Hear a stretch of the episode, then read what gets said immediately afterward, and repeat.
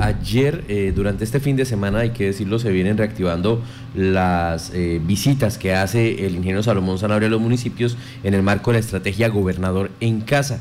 Esta es la estrategia para acercarse a las comunidades y conocer eh, un poco sobre las necesidades de cada uno de los municipios allí en terreno. Y a la par de este evento que se realizó en Tauramena, se reactivó también en Tauramena, se realizó un Consejo Zonal de Seguridad y allí pues también se hizo entrega al comando de policía de un robot y un traje antiexplosivos que cuenta con tecnología de última generación que va a ser una herramienta ahora para las autoridades en todo lo que tiene que ver con la seguridad. Le preguntamos sobre los resultados de este Consejo Zonal de Seguridad al secretario de Gobierno, Oscar Gómez Peñalosa, a quien le damos los buenos días. Secretario, bienvenido a Violeta Estéreo. Muchas gracias, querido Johan, para ti, para toda la mesa de trabajo y especialmente para toda su amable audiencia importantísima eh, esa apreciación que tú haces, un consejo de seguridad de carácter eh, zonal, podríamos denominarlo, departamental, eh, donde se reúnen los alcaldes de Recetor, de Chámeza, alcalde de Maní y alcalde de Tauramena.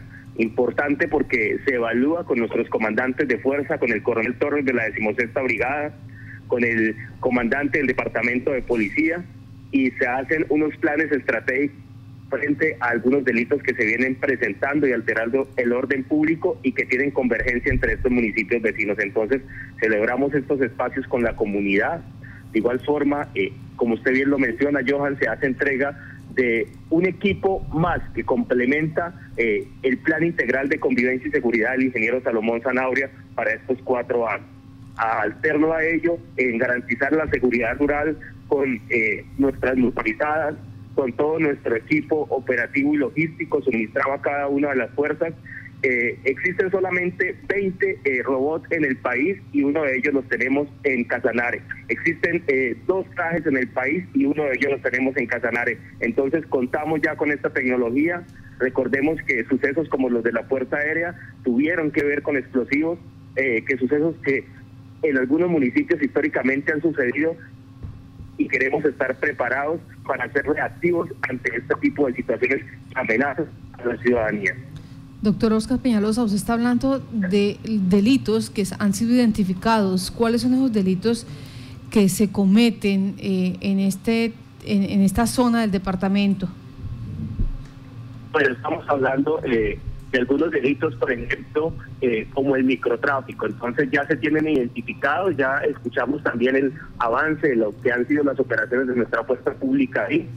Delitos, por ejemplo, como el tema de la vigilancia, aunque la presencia es muy mínima, pero eh, seguimos nosotros haciendo estrategias se definió un puesto de control permanente sobre el Cerro del Venado, o no tanto permanente, porque permanente significa tener un CAI, pero sí una presencia constante de la policía para eh, poder evaluar y controlar el tema de migrantes al paso de este centro poblado, toda vez que ha sido una solicitud y una petición de la comunidad. Entonces, son espacios que nos permiten a nosotros acercarnos a la Junta de Acción Comunal, acercarnos a los concejales, y de eso se trata la estrategia y gobernador en casa. Posterior, el Consejo de Seguridad se con la reunión Junta de Acción Comunal, donde con todos los secretarios, con los mandantes de fuerza del departamento, las particularidades y necesidades de cada una de las personas que aquí intervinieron. Entonces, eh, hoy vamos a celebrar nuevamente eh, esta estrategia del gobernador en casa del municipio de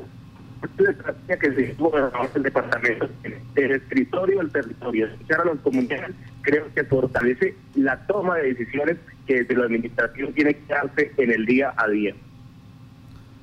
Bueno, eh, secretario, ¿qué otras actividades en materia de seguridad se han desarrollado? Esto pues para el caso del sur, para el caso del, del resto del departamento. Bueno, recordemos que los consejos ministeriales eh, en los cuales el señor gobernador eh, ha pedido al señor ministro que nos acompañe y muy diligentemente el ministro ha estado en el departamento de Casanare. Hemos logrado, eh, uno diría, eh, el número de unidades que voy a manifestar pues son pocas para 19 municipios y para el departamento, pero este es uno de los departamentos que a nivel, que a nivel país pues se encuentra priorizado y, y eso se tiene a los buenos oficios del señor gobernador. Contamos ya con el ingreso de 20 unidades en el departamento del nivel de patrulleros, los cuales ya están siendo distribuidos en los municipios que carecen de pie de fuerza. Una unidad para nosotros nos significa eh, poder cubrir algunos sectores. Y también celebramos que la, el comando del Departamento de Policía ha, ha, permitido el juramento de banderas luego de un proceso de más de 140 auxiliares bachilleres que en una estrategia conjunta con la gobernación estamos adquiriendo los equipos eh, de movilidad como son las bicicletas para implementar la estrategia de bici cuadrantes en la ciudad de Yopal y en algunos municipios del departamento de Casanare. Entonces, seguimos eh, como dando esa voz a los señores alcaldes que tanto han pedido el fortalecimiento con pie de fuerza de una o de otra manera. Y hay unos temas pendientes eh, ahí porque a partir del 15 siempre se consoliden, como es el traslado de algunos eh, pelotones al departamento del Casanare, compromiso ministerial que esto nos ayudaría con la estrategia de seguridad rural a poder minimizar eh, algunos delitos que se presentan en esta zona.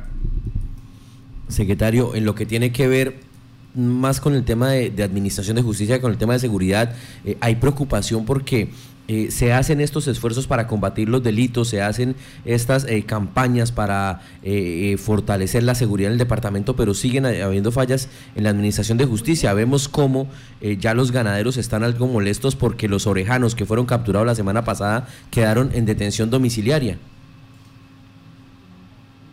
¿Ahí me escucha, Johan? Sí, señor, lo estamos escuchando, secretario. Listo, perdón.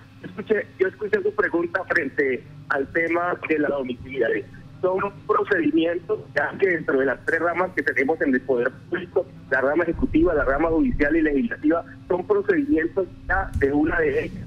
Eso lo hablábamos con el señor ministro de Justicia en la visita que eh, tuvo. No tiene, digamos, eh, no tiene